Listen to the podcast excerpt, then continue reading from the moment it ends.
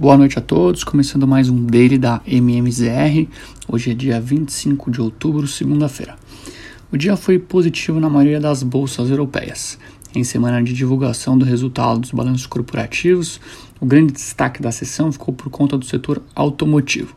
Ao fim do dia, o principal índice do continente apresentou valorização de 0,07%, iniciou a semana aos 472,21 pontos principal destaque negativo do dia ficou por conta da Bolsa de Paris.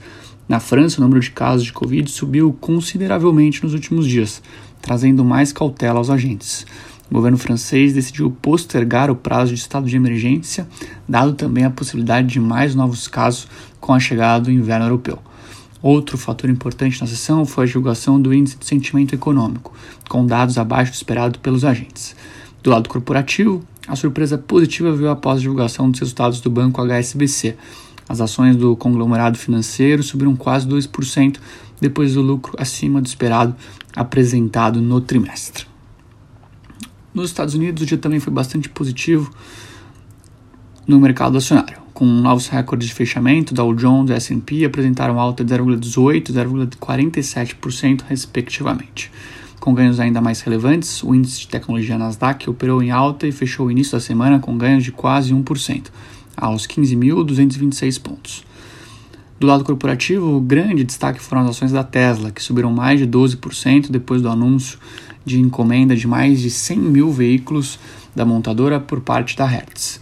No mais, na Europa, a venda de carros elétricos superou, superou pela primeira vez os a gasolina no fechamento do mês passado.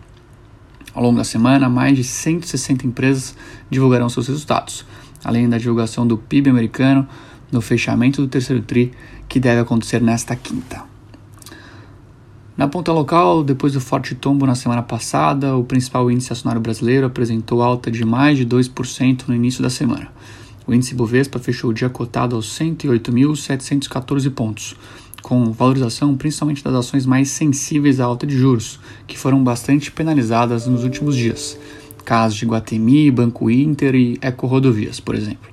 Ainda no campo positivo, a principal alta do dia foi de Petrobras, depois do anúncio do reajuste no preço dos combustíveis e os boatos sobre uma possível privatização da companhia. Por fim, com boas perspectivas na ponta dos balanços, o setor financeiro também trouxe bons resultados hoje. Itaú, Bradesco e Banco do Brasil tiveram ganhos na casa de 2%.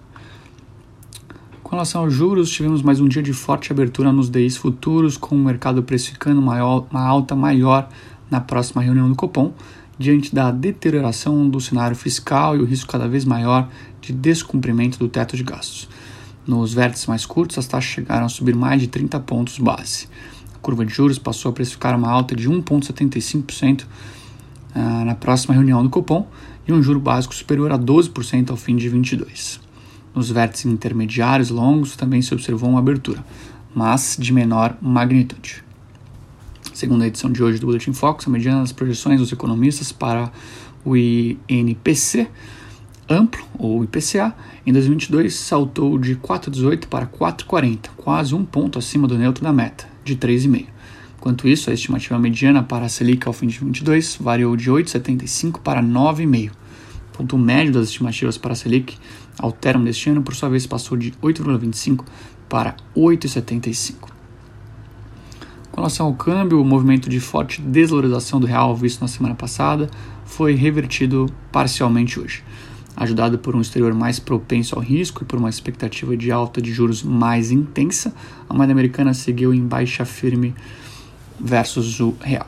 Assim, após operar em baixa durante praticamente todo o pregão, a moeda americana fechou cotado a R$ 5,56, com queda de 1,27%.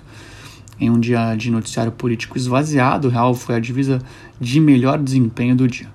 Contra a lira turca, que veio logo abaixo, o dólar caía 0,96% no horário de fechamento.